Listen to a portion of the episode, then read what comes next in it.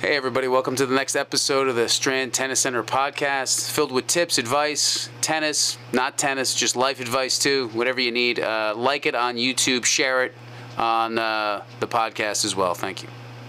A lot of people start to get ahead of the player, right? So they see the winner and they just look at the result and stop thinking about the process, right? So that means when the players stop their feet, that's what happens. So you're setting it up, but you look ahead, you look at the winner, you forget the ball, and your feet stop moving. Remember, the ball is always moving.